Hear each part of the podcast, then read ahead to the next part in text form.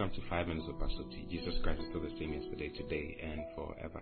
It's so good to come your way again this morning, and uh, I want us to start a study for today from Matthew chapter 26, from verse 26. Um, this is Jesus sitting with his disciples on the, on the last night of his life. And the Bible says that as they were eating, Jesus took bread and blessed it and broke it and gave it to the disciples and said, Take, eat, this is my body. And he took the cup and gave thanks and gave it to them, saying, Drink ye all of it, for this is my blood of the New Testament, which is shed for many for the remission of sins. Now, the word testament means whale. Okay, so Jesus said, This is the blood, this is my blood of the new whale or the New Testament, which is shed for many for the remission of sins. So Jesus gave his blood for the whale, the new whale to come into force. Hallelujah. Now, go to Hebrews, Hebrews chapter 9, verse 15 uh, it's so nice. Today I'm sharing concerning Jesus, my mediator, because he's our mediator.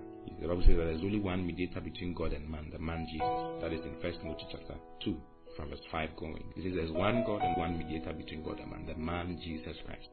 So he's the mediator of the new covenant, the better covenant, the better will of God. Hallelujah. Yes, and for this cause, he's the mediator of the New Testament. You see, it's said again here. Jesus is the mediator of the New Testament, that by means of death, for the redemption of the transgressions that were under the First Testament, they which are called might receive the promise of eternal inheritance.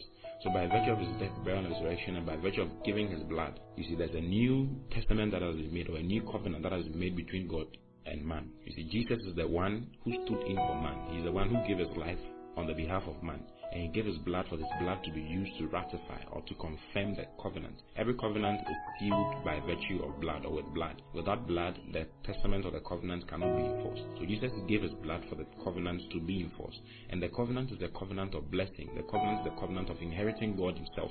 The covenant is the covenant of a new will. Hallelujah. And he's the one who made things happen who is the one who stood in between God and man for things to happen, for man to come back to God. So he says, and for this cause he's the mediator of the New Testament that by means of death, for of the transgressions that were under the first testament, they which are called, you and I are called, it says we might receive the promise of eternal inheritance. There's an inheritance for you and I by virtue of Jesus' death, and resurrection. And Jesus not only died. Now go to Hebrews chapter 9. It's nice. Let's let's read it again from verse 16. We read verse 15. Let's continue in verse 16. For where a testament is, it is there must also of necessity be the death of the testator.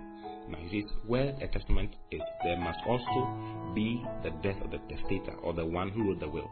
Now, can you imagine if your father wrote you a will that the TV that he has is yours when he's no more? You know, it's, it's only yours when he's no more. If he's alive and you go, he's watching the TV and you go and carry the TV away from him. I mean, I'm not sure he will, he will take it easy with you. The TV is not yours until he dies. So Jesus wrote the New Testament, which speaks better things. What are those better things? He speaks better things such as God coming into you and I, such as we being made the righteousness of God in Christ Jesus, such as faith, such as hope, such as love. You know, He brought better things into our lives, great things into our lives. And after writing the will, he had to give his own life because if he doesn't die, the testament cannot be enforced or the will cannot be read to you. Hallelujah. So after Jesus had written the will, he died. And when he died, he rose again. He died so that the will can be enforced. And when he died, he rose again to become the mediator of that particular covenant, or the lawyer who reads out the will to you and helps you get your inheritance, so that nobody can cheat you out of your inheritance. I mean, what is better than this? The same person gave his blood, he wrote the will, died so that the will can be enforced, and he rose again to enforce the will and to make sure you get all the inheritance that you need to get. Oh, hallelujah. I just love Jesus so much. I don't know what to say. He's so great, he's so wonderful. Then he says in verse 17, For a testament is of force after men are dead. Otherwise, it's, no, it's of no strength at all while the testator liveth. So he died so that he can rise again. He died so that the will or the testament can be enforced.